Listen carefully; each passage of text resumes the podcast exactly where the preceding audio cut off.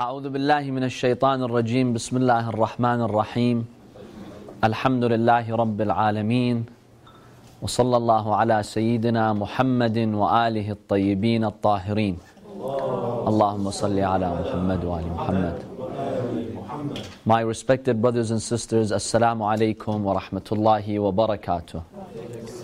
I welcome you all to this course on the biography of the Holy Prophet Muhammad sallallahu alaihi wa He is the greatest messenger of God, the greatest creation of the Almighty God, the final and seal of all prophets and messengers. Allah subhanahu wa ta'ala chose him to deliver to us his final message, the religion of Islam. Every human being is indebted to the contributions of this great man. Today we will provide an introduction to the biography of the Prophet, to reconstruct the biography of the Prophet, and then in following courses, we will delve into the details of the life of the Prophet, from his birth all the way to his final days, inshallah. He is indeed the greatest messenger of Allah subhanahu wa ta'ala. When you see what some non Muslims have said about the Prophet, that is also an indication that the Prophet left an everlasting impact on this world. I want to share with you some quotes about the Prophet. One of the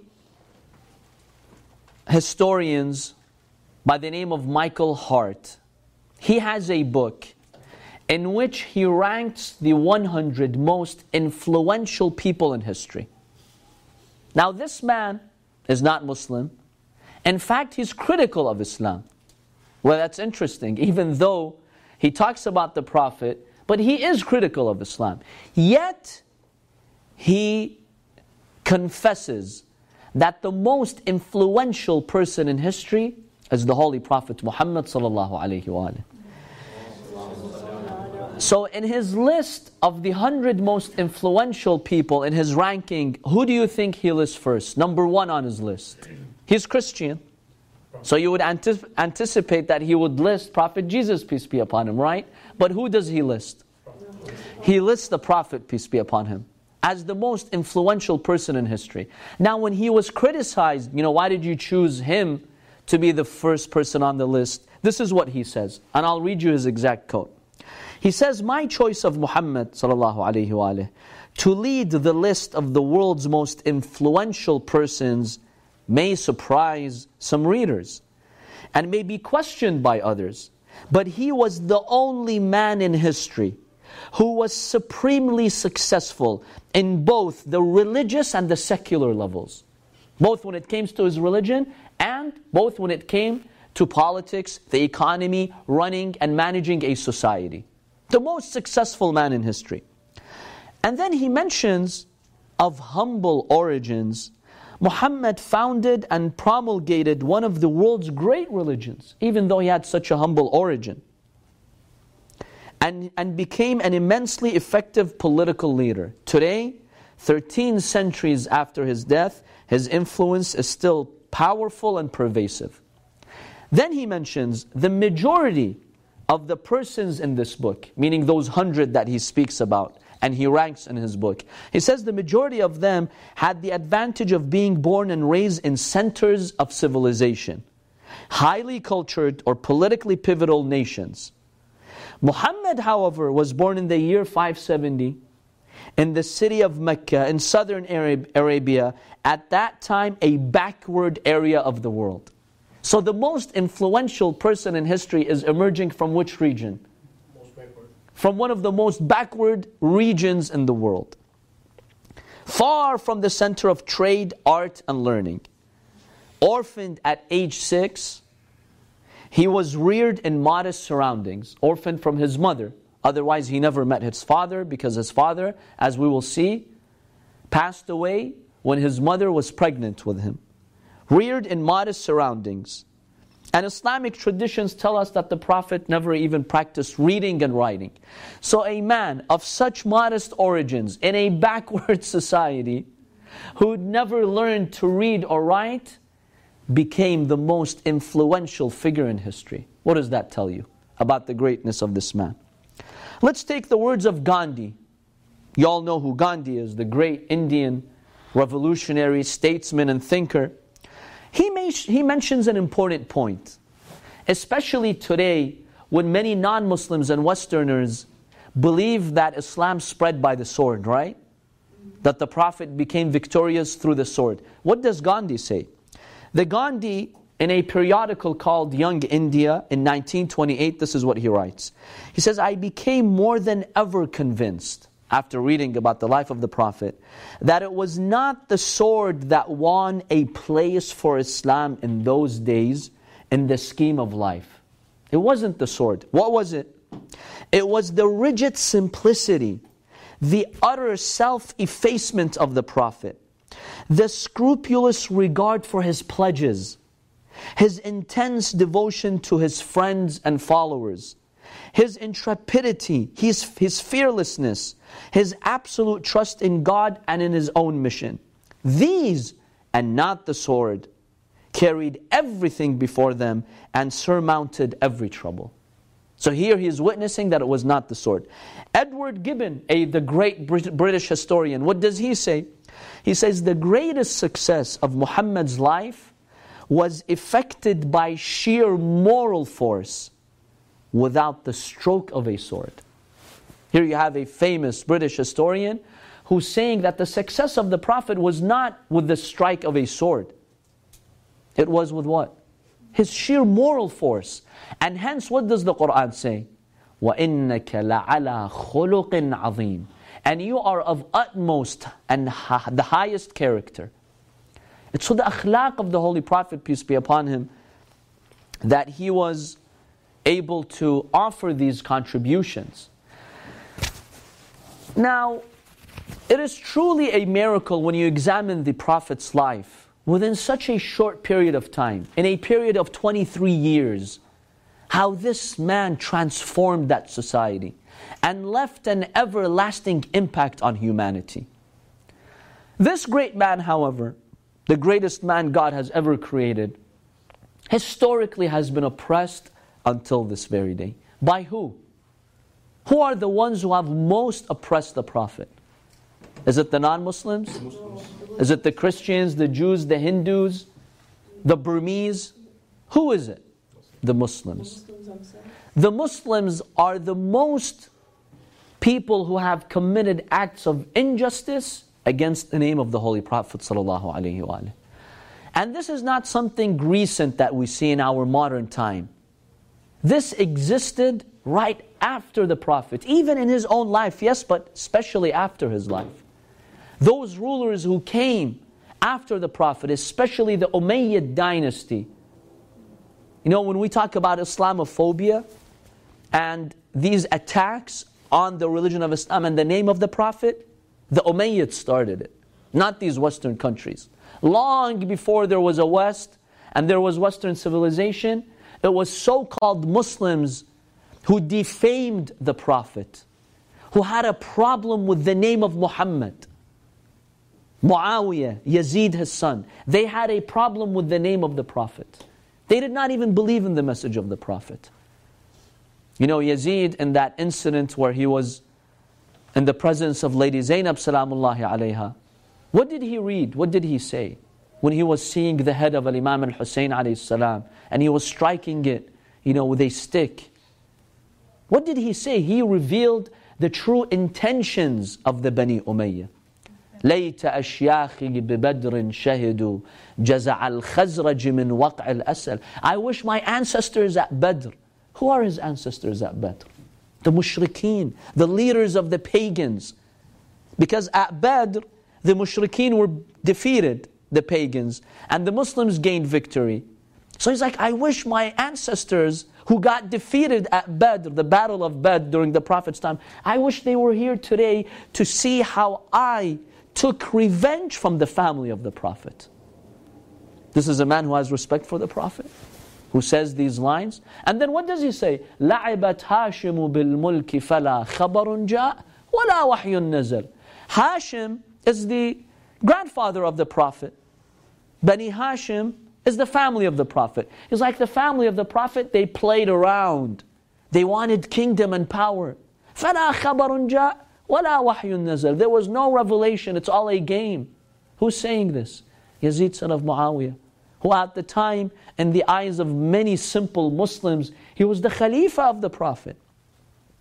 So we see there was an active effort after the Prophet ﷺ to defame him. And when we examine the biography of the Prophet, we have to be aware of this tragic event that happened after the Prophet. Until today, until today, in our Muslim books, from other schools of thought, we see traces of that defamation. Look at our hadith books from other schools of thought. Books like Bukhari, even, yes, which is considered the most authentic source for other schools of thought.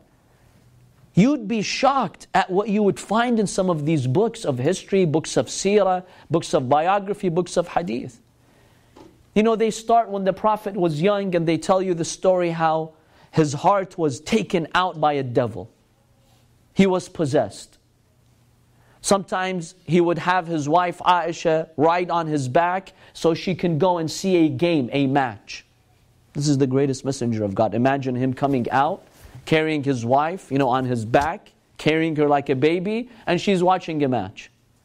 Who does this? These were efforts to defame the Prophet.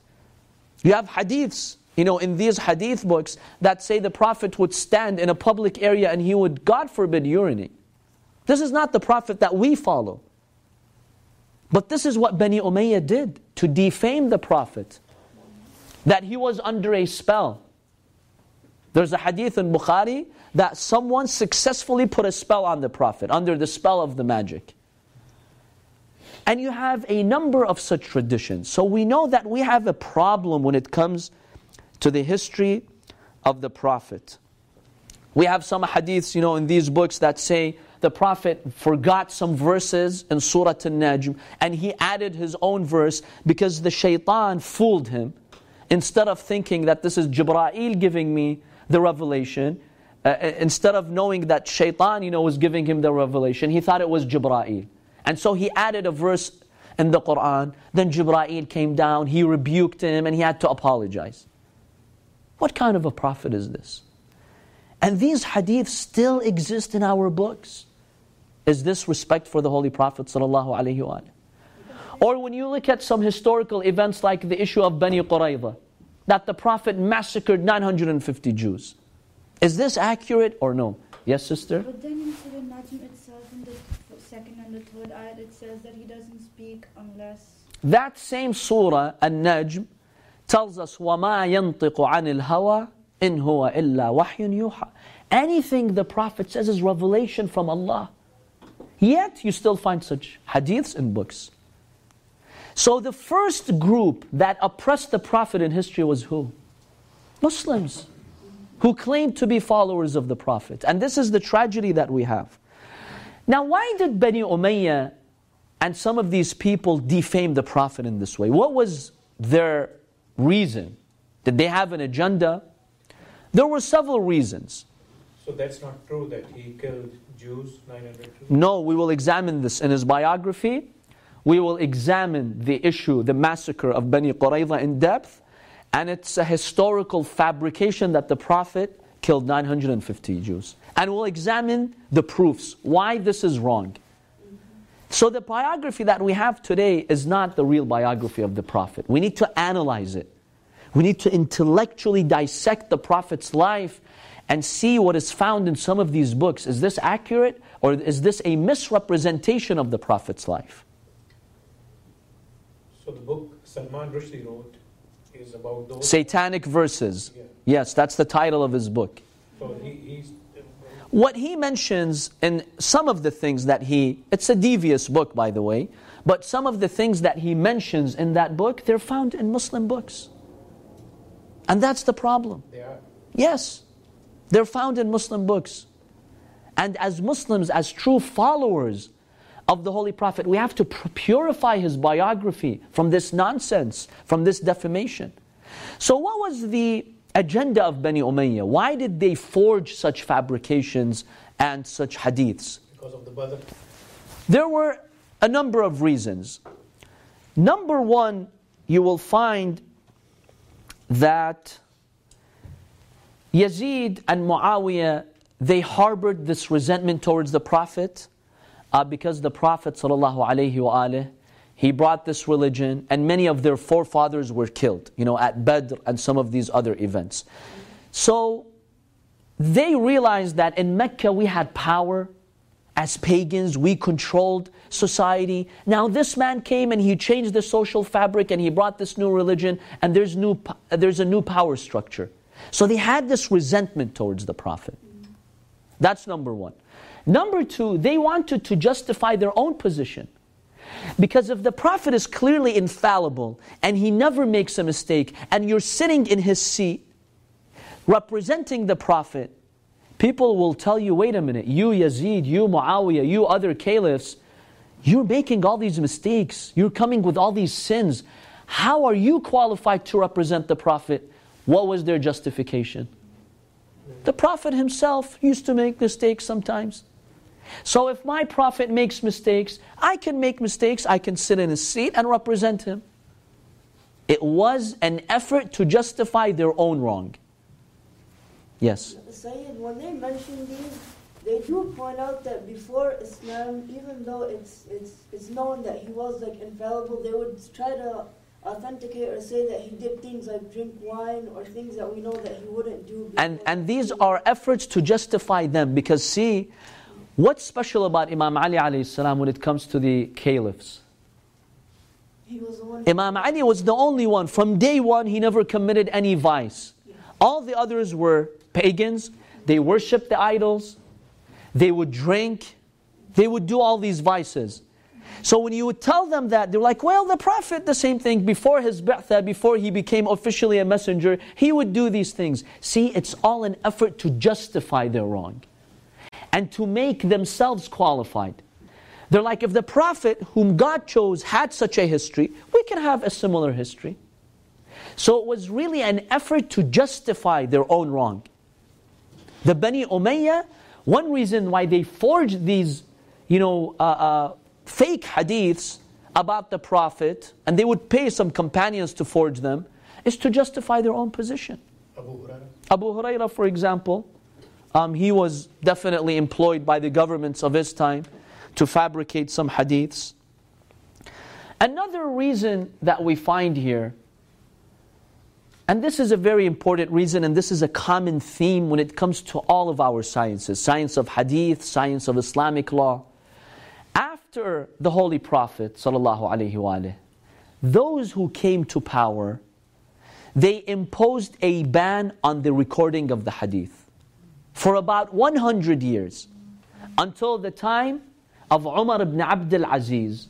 There was a ban on recording the hadith. No one was allowed to record the hadith. In fact, they would punish the one who would write the hadith and document it. The first and second caliphs after the Prophet, according to Sunni sources, they gathered the hadith of the Prophet and they burned it. Why? For what purpose? Their excuse, their justification was that we don't want people to be busy with hadith and forget the Quran and confuse the two. Let people focus on the Quran, so let's prevent and prohibit the people from recording the hadith. That was their excuse. Now, for a hundred years, you had a gap. Nothing was really being recorded except some personal, individual, minor efforts. Now, those people who came later to document the Prophet's life, to write his biography, they had no sources. They could only depend on what? On oral transmissions.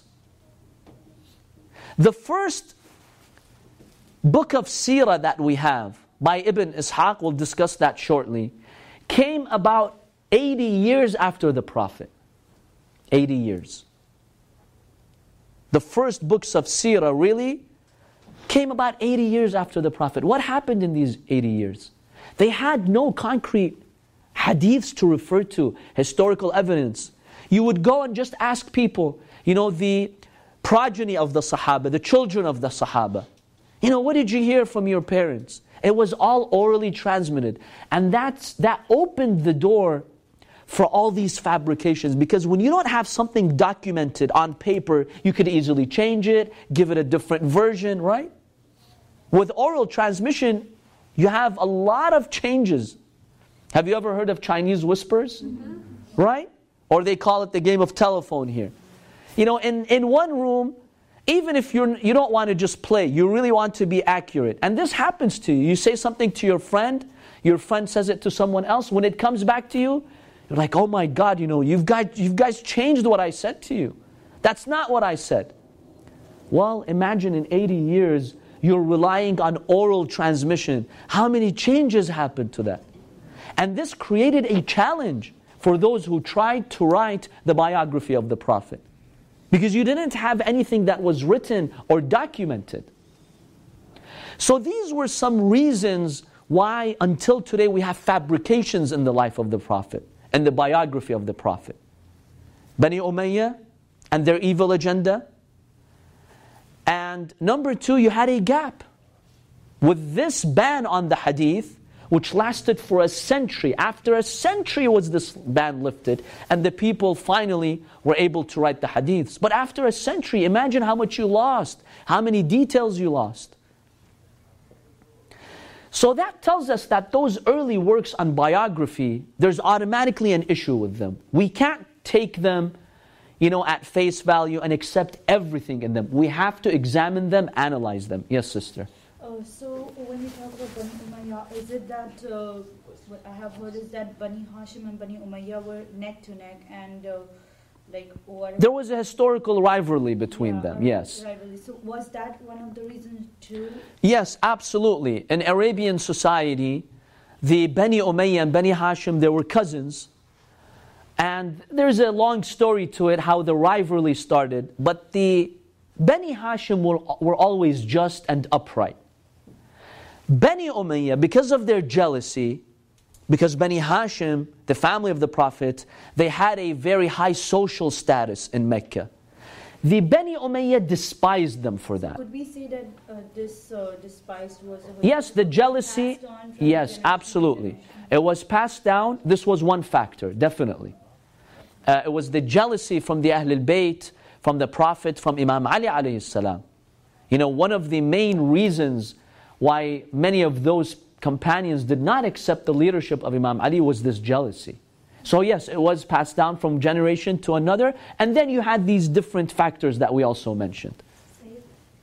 Yes, brother. Sayyid, what about other things, as in how most of the Arabs were pagans and they would worship? Now, they say that also, like, Bani Hashim used to do the same thing, but this doesn't seem like logical, though, how they would describe how the Prophet would be brought up one way and the rest of his family another.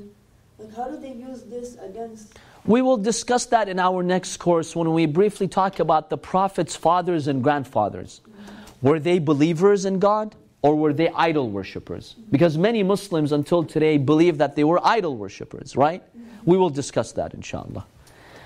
So we see that we have these challenges when it came uh, to the life of the Prophet and the biography. At the same time, during these decades, that 100 years, you had the influence of other religions. For example, you had the Jewish influence, Ka'b al-Ahbar. Ka'b al-Ahbar was originally a Jewish man who had a lot of you know, knowledge of the Bible, of the, of the Old Testament, and he would spread his own hadiths, his own stories, and interestingly, while the average Muslim was banned from recording and discussing the hadith, Ka'b al Ahbar had his freedom. Especially the second Khalifa, he gave him so much freedom to you know, spread his stories and to spread his ideas in Muslim society. This had a very negative impact on how Muslims came to see the Holy Prophet.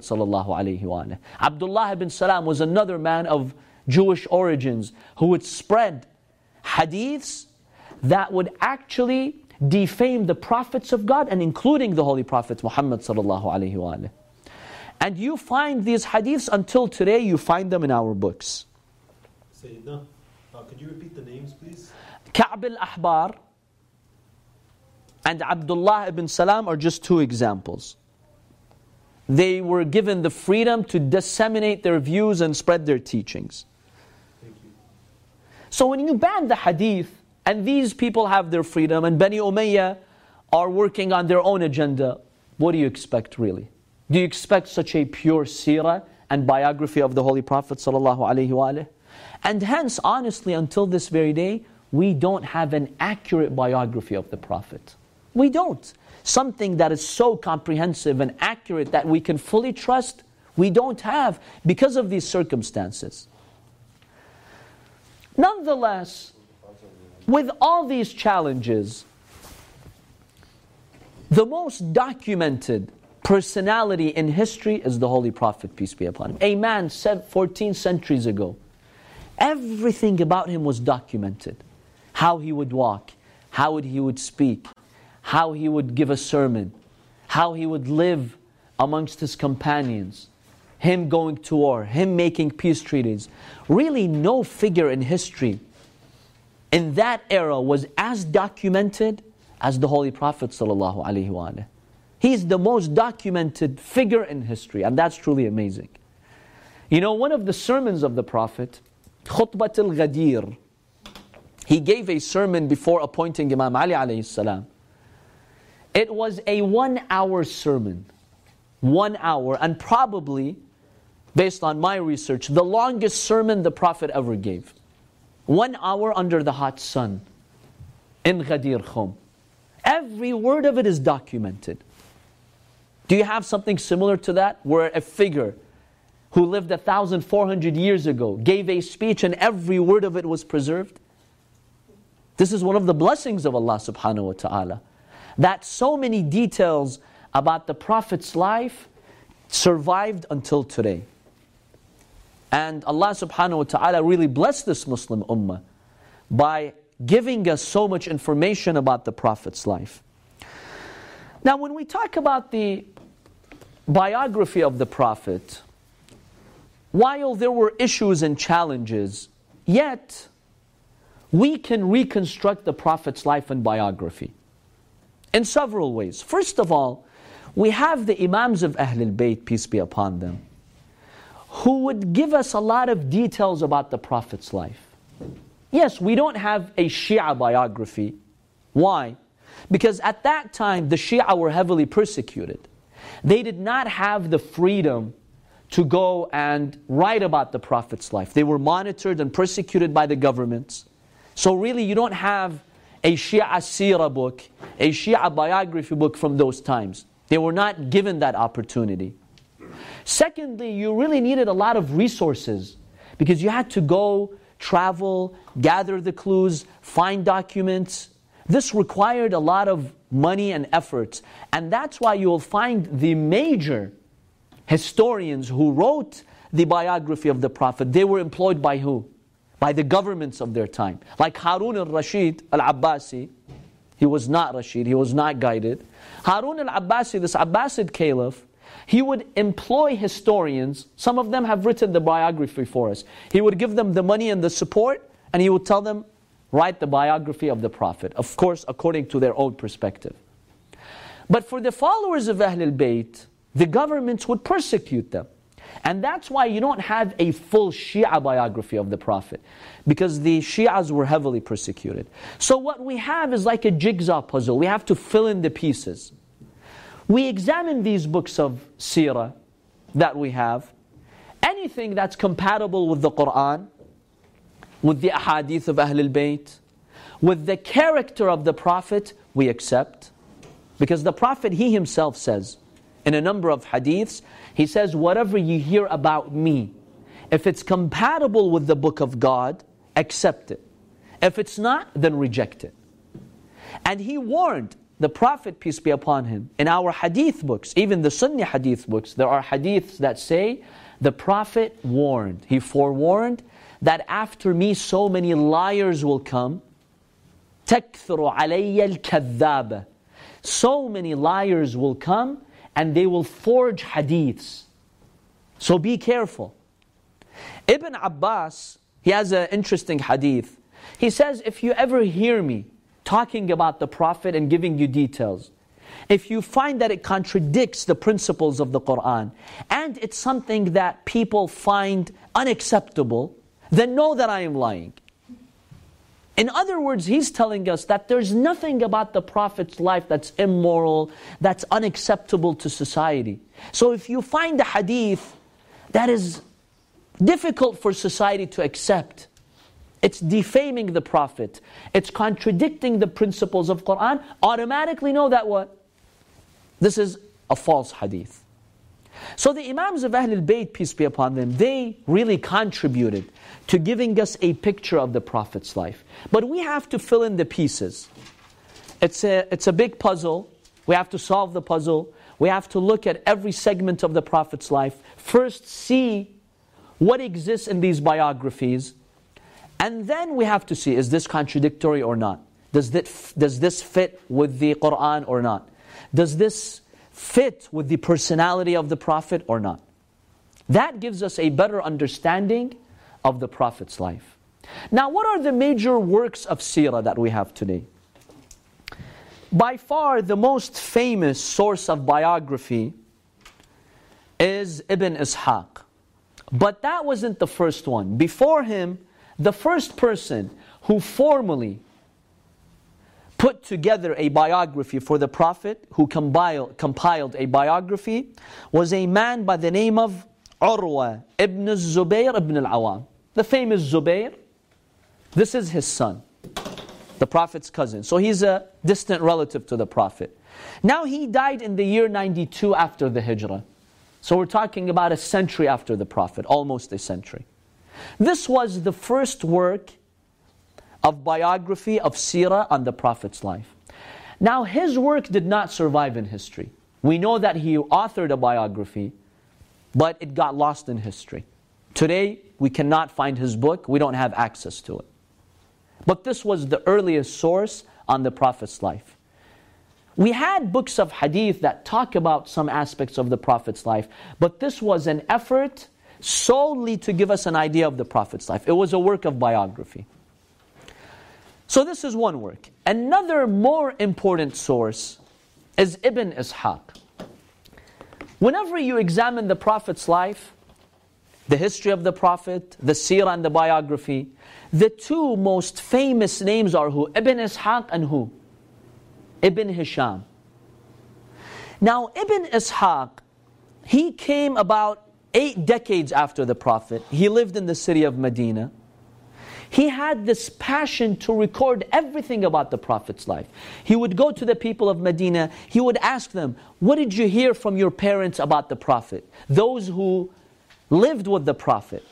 Give me details. He would even travel to various cities to interview people who had met the Prophet or their parents had met the Prophet to learn about the Prophet's life. And he compiled a book that was about 15 big volumes at the time. This was, you know, at the time a very, very big effort.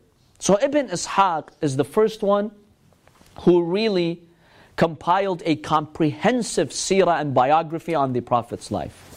Yes. Sayyid, is this kind of like what happened with the final uh, Imam when he goes into the ghaiba, how many things become lost because there's nobody there to like record it? This is one of when the Imam ﷺ went into Ghaiba, before he went into Ghaiba, we already had hadith books. The previous Imams of Ahlul Bayt, whatever we needed to know, they gave it to us.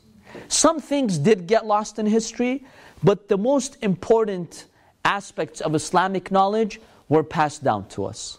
For example, in the book of Kafi. So, this is different with the challenge that we see after the Prophet's life, because there was a ban on the recording of the hadith.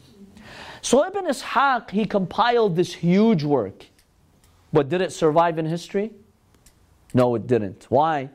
Because it was 10 to 15 volumes. Remember, at the time, there was no paper that was easily accessible. And you couldn't just make copies of it. You had to have a scribe who would sit there and write every word and every sentence, and carrying that was just burdensome. So it was something that the average person would not have access to. What happened is, one of his indirect students, who is Ibn Hisham, Now, Ibn Ishaq, what year did he pass away? He died in the year 150 Hijrah. He was born around the year 85. So he was born about eight decades after the Prophet. He lived for about 70 years until the year 150 after the Hijrah. So one and a half centuries after the Prophet.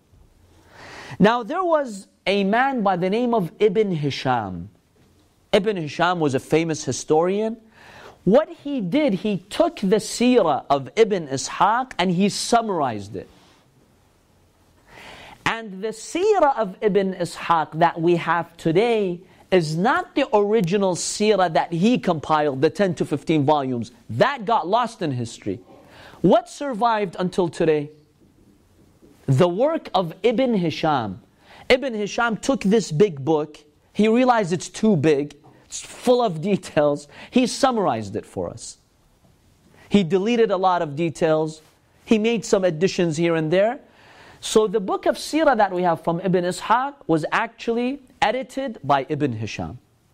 So the two biggest names in the biography of the Prophet, the Sirah of the Prophet, are Ibn Ishaq and Ibn Hisham. But we don't have the actual work of Ibn Ishaq. What survived is the edition of who? Of Ibn Hisham. What's the title of his book or his volumes? Who? Ibn Ishaq? Ibn Hisham. So he summarized the he summarized the seerah of the Holy Prophet from, it's attributed to, to Ibn Hisham, but it's really for Ibn Ishaq. So it's just the seerah of the Prophet sallallahu Yeah, yeah, we have it today. Ibn Hisham's seerah, it survives. It's, it's just the seerah of the Prophet sallallahu So he is the one who summarized to us the book of Ibn Ishaq. Now I don't know what was the original title of the book of Ibn Ishaq because it did not really survive in history. But Ibn Hisham, he passed it to us. So today, if you want to find this book, it's just, you know, uh, called Sirat Ibn Hisham. That's the short for it. If you're looking for it online, or if you want to buy it, and it's in Arabic, of course, some parts of it have been, or all of it, I think, has been translated into English. So if you can just look up Sirat Ibn Hisham, you will find the book. And it's also called Sirat Ibn Ishaq as well, because it's the same. He just summarized it and he edited it for us. Now, Ibn Hisham, he died in the year 218. So we're talking about two centuries after the Prophet. Now, there were other attempts. So there were seven other seerahs on the Prophet's life, but they never made it in history. They also got lost in history. Now, the third, more fam- the third most famous seerah is one that was offered by Ibn Sa'd in his book At-Tabaqat al-Kubra. They call it Tabaqat ibn Sa'd. Or you can just say for short Sirat ibn Sa'd, the biography of Ibn Sa'd. Ibn Sa'd died in the year 230 after Hijrah. So this is also one of the important works on the Prophet's life. And then you have a more recent one by the name of At-Tabari. He has a book on the history of kings and rulers, and in that he also analyzes a lot of the Prophet's biography, and you'll find many uh, scholars or speakers referring to Tabaqat ibn Sa'd in speaking about the Prophet's life. He died in the year 923, so about 500 years ago. So these are the main works of biography on the Prophet's life. So the first one who really compiled something comprehensive was Ibn Ishaq, but it did not survive through history. What survived was the summary of Ibn Hisham. So the most important book of Sirah that we have today is the book by Ibn Hisham, called Sirat Ibn Hisham. So this is the, the uh, biography of the Prophet that we have. Are any of these from, uh, all of these are Ahl Sunnah? Okay, that's a good question. Now, it is commonly known that they are of the Ahl Sunnah. However, Ibn Ishaq, if you go to the literalist uh, Sunnis, like the Hanbalis, the Wahhabis, they don't like Ibn Ishaq and his biography. Ahmad ibn Hanbal, the leader of the Hanbali school of thought, he had an issue with a lot of things that Ibn Ishaq would narrate. Some of them were valid, some of his observations, but some of them no. and they accused him of being a Shia. So they accused Ibn Ishaq of being Shia. Why? For two reasons. The primary reason is because sometimes he mentions some details about some of those khulafa, the early caliphs, that they did not like. They're like, wait a minute, you're exposing these caliphs. Where did you get this from? Since they did not like that, they rejected it and they accused him of being a Shia. Al Waqidi was another historian who wrote biographies of the Prophet. Harun al Abbasi employed Al Waqidi. Also, because they had an issue of some of, with the, some of the things he would write, they accused him of, of, of being a Shia. Now, we really don't know what the beliefs of Ibn Ishaq were. He is compared to some others who were extreme towards Ahlul Bayt. He was definitely moderate. He was not anti Shia. Now, whether he was Shia or not, that's subject to interpretation.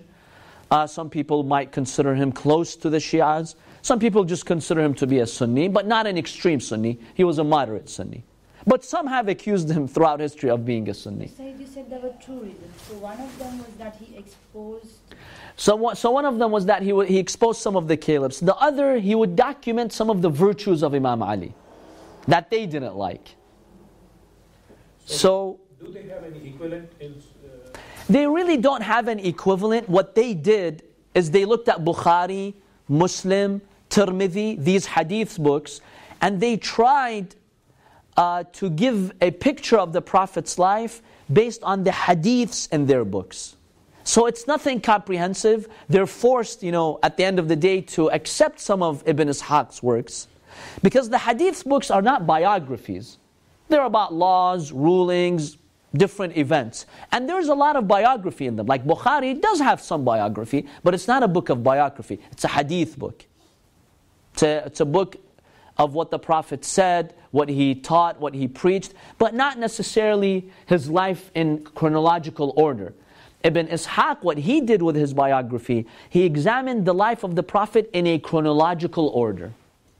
So um, the edited version um, by Is it uh, having the virtues of Imam Ali and uh, It does have some of it. Um, he deleted some of them, of course, due to taqiyya? maybe either due to taqiyya or due to, you know, um, he wanted to summarize it and be brief about it. But yes, there were some things that were deleted. And taqiyya is definitely one of the reasons. And what did you say about Al-Waqidi? Was he? Al-Waqidi, he, some also considered him to be Shia. He was uh, in the second to the third centuries, so during the time of Al-Imam al-Sadiq and Al-Imam al-Kadhim. He was employed by Harun al-Abbasi to write the seerah of the Prophet. Now his work, um, the way that he wrote it did not survive. Uh, some parts of it through his students did survive. So we do have some instances and accounts from the work of Waqidi, but you'll find that those strict Sunnis, let's say, they don't accept it because they consider them to be a Shia. I have a question. So what do you guys like? How do the Shia? What do you guys rely? Who do you guys rely your sources on? Okay, exactly. So, what are our sources? So, number one, we look at these biographies like Ibn Ishaq, Ibn Hisham, we examine them. If there are details in them that fit the Quran, they fit the character of the Prophet that we know, his morality, we accept them. That's fine. But anything dubious, we do research. We go in the ahadith of Ahlul Bayt. Is there any clues? Are there any clues in the narrations of Ahlul Bayt about this incident? Did it really happen the way you know that Ibn Hisham narrates it, or some of these historians narrate it, or not? So that's why it's a challenge for us because we have to put the pieces together. So each event we analyze it. Is there any? Are there any contradictions in there? Because when you examine some of these events, even narrated by Ibn Ishaq and Ibn Hisham, there are many contradictions in them. If you simply analyze them, you realize there are contradictions in them. Like this, the massacre of Bani Qurayza. The way Ibn Ishaq narrates it, it's full of contradictions. We can't accept it. So we have to use the power of reason, we have to use historical ana- analysis to give a better picture. Now today, today there are Shia biography books today. But we don't have any early sources. What we have is basically the Quran, the verses of the Quran, the tafsir, the ahadith of Ahlul Bayt, and these seerah books. You put them all together and you get a biography book. The most comprehensive biography book that we have today is As-Sahih min Sirat al-Nabi. It's 35 volumes by a, by a Sayyid Ja'far al-Amili. It's 35 volu- volumes on the life of the Prophet. So this is what he does in this book. And a lot of what we will discuss will be based on this book. It's in Arabic. As-Sahih min Sirat al-Nabi sallallahu alayhi wa. So what's authentic from the seerah of the Prophet? Um, this was lit- written in the last decade. This is recent. He's still alive. The author is still alive. Who's the author? Sayyid Ja'far al-Amili. He lives in Lebanon. Sayyid Ja'far Murtada al-Amili, yes. He's also known as a Sayyid Ja'far Murtada. No English version, right? Uh, no, this has not been translated into English. It should be because it's a great work. It's full of sources, references. So he starts from day one. He analyzes the Prophet's life. What does Ibn Ishaq say? What does Ibn Hisham say? The Quran, the Ahadith of Ahlul Bayt. And he gives us an analysis about that event and that stage in the Prophet's life. So this is the most comprehensive work that we have. We have some small biographies here and there, but this is 35 volumes. So it's huge. And there's a lot of analysis in it. So, this is an overview of the biographies that we have on the Prophet's life.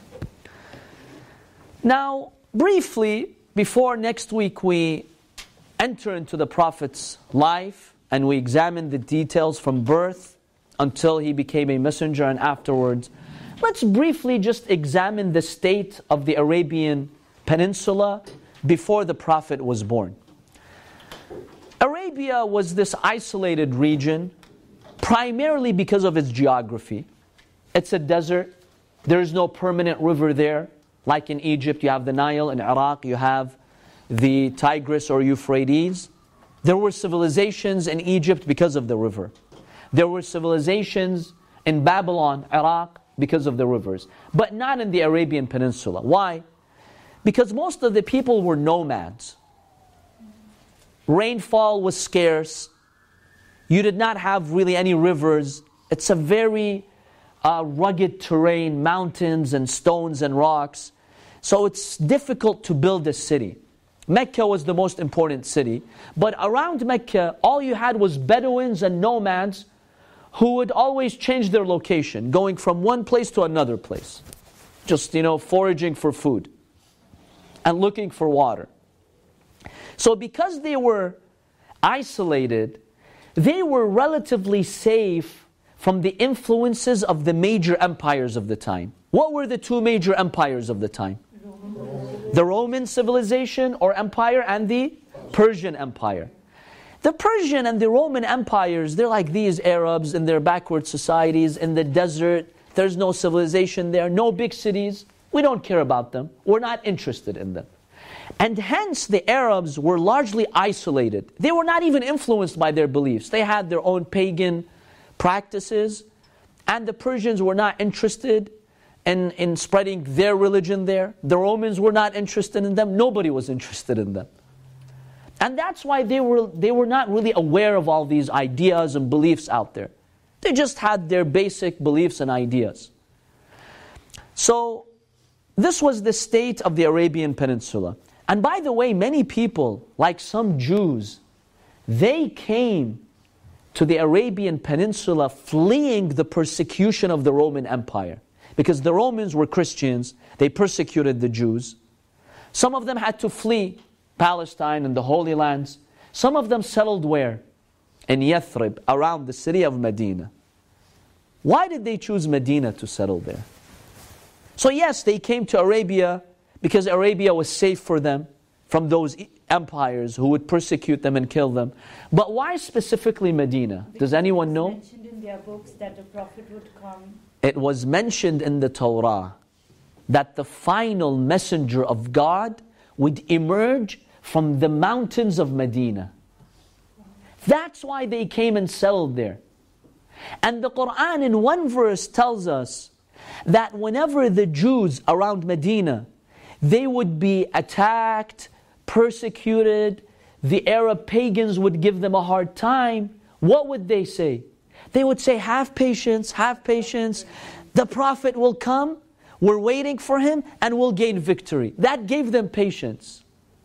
That's why the Quran says they knew the messenger like they knew their own fathers.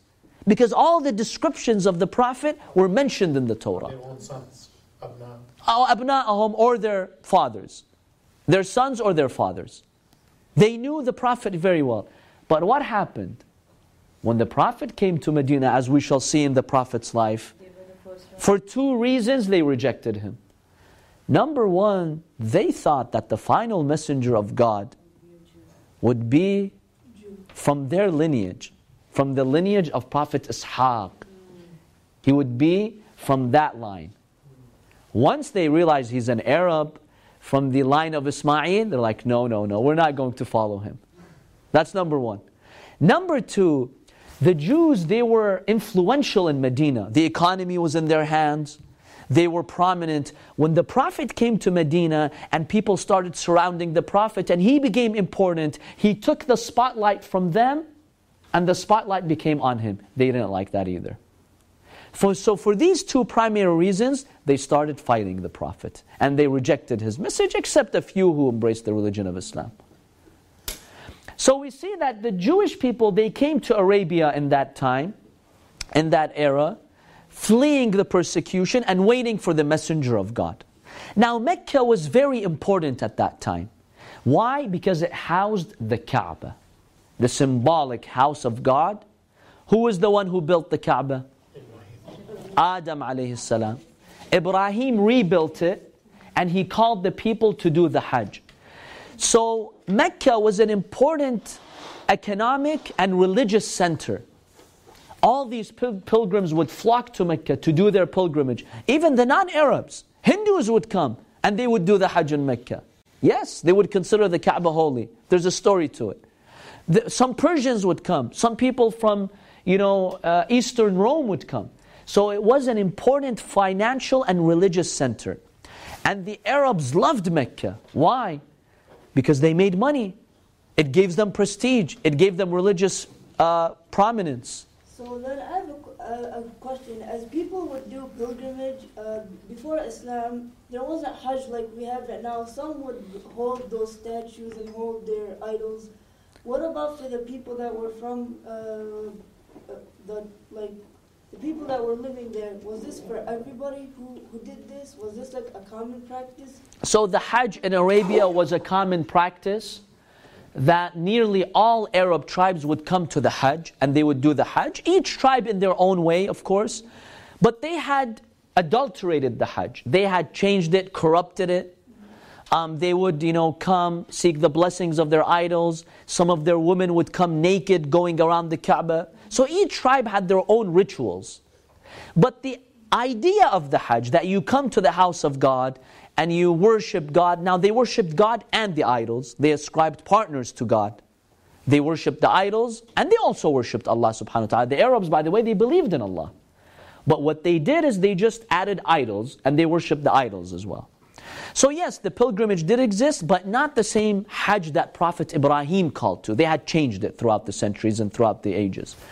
So, Mecca was very prominent, it was a very important city and uh, they came to do the Hajj in the city of Mecca. Now, what happened is, and we'll conclude with this, some regional areas at the time, they grew jealous of Mecca. All these tribes, they're going to Mecca, and when you go to the Hajj, you spend money, right? So they realized, you know what, let's make our own Kaaba. There was a king, a ruler in Yemen, south of Mecca, by the name of Abraha. Abraha was a Christian ruler who was dispatched by the Roman Christian emperor because the Christians were persecuted in Yemen. In a long story, he became the ruler. Najashi, the just ruler of Abyssinia, had asked Abraha to go to Yemen to save the Christians. He did that, but then he took power, and then he started his own, you know, persecution. Abraha realized these Arabs, backward Arabs, they have this Kaaba. Why don't I make something fancier than the Kaaba? So he built the fanciest, most beautiful house of worship in Yemen, which was supposed to compete with the Kaaba. Uh, no, it's been destroyed and demolished. So he created that and he invited all nations come and do Hajj here. People didn't listen to him. Post people were still going to Mecca, to that humble looking Kaaba, and they would just do the Hajj there. He got really upset. But then, what really, you know, caused him to explode was that some silly Arabs, they went into that temple that he made and they desecrated it. Some hadith say they burned it, burned some places of it. Some say they defecated in it. Abraha became furious. He's like, You do that to my house of worship, I'm going to destroy the Kaaba. So he mobilizes a huge army towards Mecca and he brings elephants with him as well. Remember, his origin was uh, he, he came through Abyssinia, so he probably brought those, you know, big African elephants. And they marched towards Mecca. A messenger came to Abdul Muttalib, the grandfather of the Prophet. This was before the Prophet was born. He came to Abdul Muttalib and he told him, Look, Abraha has mobilized a huge army and they're coming to Mecca to destroy the Kaaba. Just know that.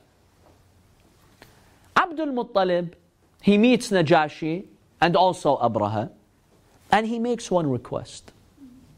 Because what he did, Abraha, he had sent some of his uh, army members, they went and they looted the people of Mecca.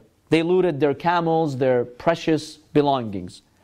Abdul Muttalib had 200 camels. Remember, one camel back then was very expensive. It was very expensive. So 200 camels is like everything that Bani Hashim literally owned. Abdul Muttalib goes to the king and he complains. They tell him, What's your complaint? They thought he's here to negotiate, you know, don't desecrate the Kaaba, this is the house of God. He didn't mention the Kaaba. He told them, I'm here, give me my 200 camels back. Abraha, according to one historical account, he's like, I had respect for you, Abdul Muttalib. You know, I've heard about you, even looking at your glorious face. I had a lot of respect for you. But now that you came and you asked for your camels and you didn't even tell me to not destroy the Kaaba, I've changed my opinion on you. What did Abdul Muttalib tell him? He made his famous statement. He told him, I am, the I am the Lord or the owner of the camel, and the Kaaba, the house, has its own Lord. Abdul Muttalib was inspired by Allah. Now, we know whether through divine inspiration, through revelation, he was inspired by God that God will protect the Kaaba. Don't do anything. God will protect the Kaaba. So his army marches towards Mecca with those elephants. The uh, Abdul Muttalib told the people of Mecca, Go and hide. Let's go in these valleys and mountains and hide, and let's see what happens. As they go into those valleys and caves and they're hiding, the army of Abraha is now reaching the Kaaba. The people of Mecca, they see a black cloud coming. They tell Abdul Muttalib this black, ominous cloud is coming. He's like, okay, that's a good sign. Allah is responding. So when those soldiers gather, it turns out that this black cloud was not a cloud, it was small birds called ababil in Arabic. Small birds, each one carrying three stones. Two with its claws and one with its beak. Two, three stones. Tens or hundreds of thousands of them came and they rained down these stones on Abraha and the elephants and the soldiers. Now, the elephants, the, the, the hadith says, they refused to go to Mecca. Abraha would push them, they would refuse. But when he would f- turn them towards Yemen, they would quickly want to move. Subhanallah. Even the elephants, you know, knew something was going to happen. So Allah subhanahu wa ta'ala decimated them. And we have Surah Al-Fil. Bismillah ar-Rahman ar-Rahim. Alam tara kayfa fa'ala rabbuka bi'ashab al-Fil. Do you not see what your Lord did with the people of the elephant? And then Allah subhanahu wa ta'ala mentions in this short chapter how he destroyed them. So this year was so significant. It was such a big victory for the family of Bani Hashim, for the Arabs who want to, def- to defend the Kaaba, that it was known to be Amil Fil, the year of the elephant. Because remember, back then they didn't have calendars, you know, year so and so. They did not have years uh, for them to document their events. They would go by major events. So that year came to be known as the year of the elephant. And that was the year that the Holy Prophet Muhammad sallallahu alaihi wasallam was born. Allahumma salli ala Muhammad. Inshallah, we'll continue next week and we'll delve into the Prophet's life. He was born in Amil Fil. He was born in Amil Fil after this incident.